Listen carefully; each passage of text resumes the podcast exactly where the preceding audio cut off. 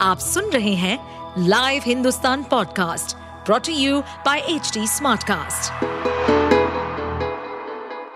नमस्कार, ये रही आज की सबसे बड़ी खबरें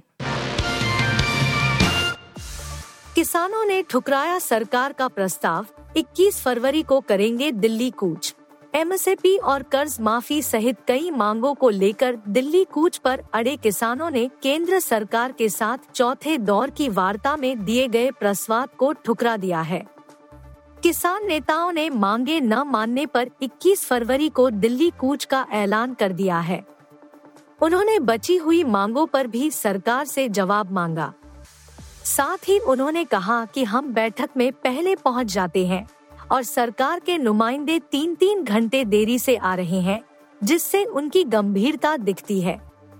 उन्होंने कहा, सरकार तेईस फ़सलों पर एमएसपी की गारंटी अभी दे और बाद में जो फ़सलें बचेंगी उन पर भी स्टडी करके गारंटी दे।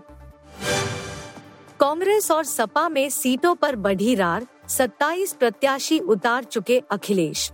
समाजवादी पार्टी और कांग्रेस के बीच सीट बंटवारे को लेकर चल रही रार अब और तीखी होती नज़र आ रही है। एक और कांग्रेस से सीटों पर सहमति नहीं बन पा रही है और अखिलेश यादव धड़ाधड़ 27 सीटों पर प्रत्याशी उतार चुके हैं। वहीं उनकी पार्टी में पीडीए या यूँ कहे आसन्न लोकसभा चुनाव के मद्देनजर निष्ठाएँ बदलने के दबाव में स्वामी प्रसाद मौर्य सरीखे साथियों से रार बढ़ती जा रही है। इस सबके बीच सपा अध्यक्ष अखिलेश यादव ने सोमवार को 11 नए प्रत्याशियों की सूची जारी कर पीडीए की रणनीति पर कायम रहने का संदेश दिया। दिल्ली में पश्चिमी विक्षोभ का असर शुरू, कई इलाकों में आज भी बारिश का अलर्ट। राजधानी दिल्ली में अब पश्चिमी विक्षोभ का असर साफ़ देखने को मिल रहा है। दिल्ली में सोमवार को दिन भर तेज और ठंडी हवाएँ चलने के बाद कई इलाकों में देर रात बूंदाबांदी हुई और आज भी बारिश होने के आसार हैं।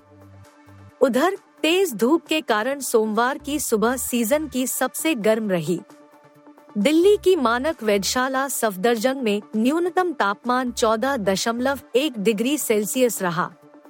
एक दिन पहले की तुलना में तापमान में साढ़े पाँच डिग्री बढ़ोतरी देखने को मिली। पश्चिमी विक्षोभ के असर के चलते न्यूनतम तापमान में बढ़ोतरी हुई है। आसमान साफ़ रहने से पिछले दिनों न्यूनतम तापमान आमतौर पर 10 डिग्री से नीचे ही बना हुआ था, लेकिन अब इसमें इजाफा हुआ है। रणजी ट्रॉफी के क्वार्टर फाइनल के शेड्यूल का हुआ ऐलान। नोट कर लीजिए डेट। रणजी ट्रॉफी 2024 के लिए क्वार्टर फाइनल लाइनअप की पुष्टि लीग चरण के समापन के बाद सोमवार 19 फरवरी को की गई।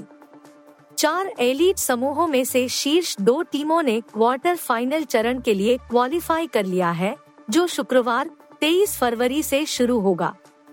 अपने अपने ग्रुप में शीर्ष पर रहने वाली चार टीमें घरेलू मैदान पर अन्य ग्रुप में दूसरे स्थान पर रहने वाली टीमों से भिड़ेंगी।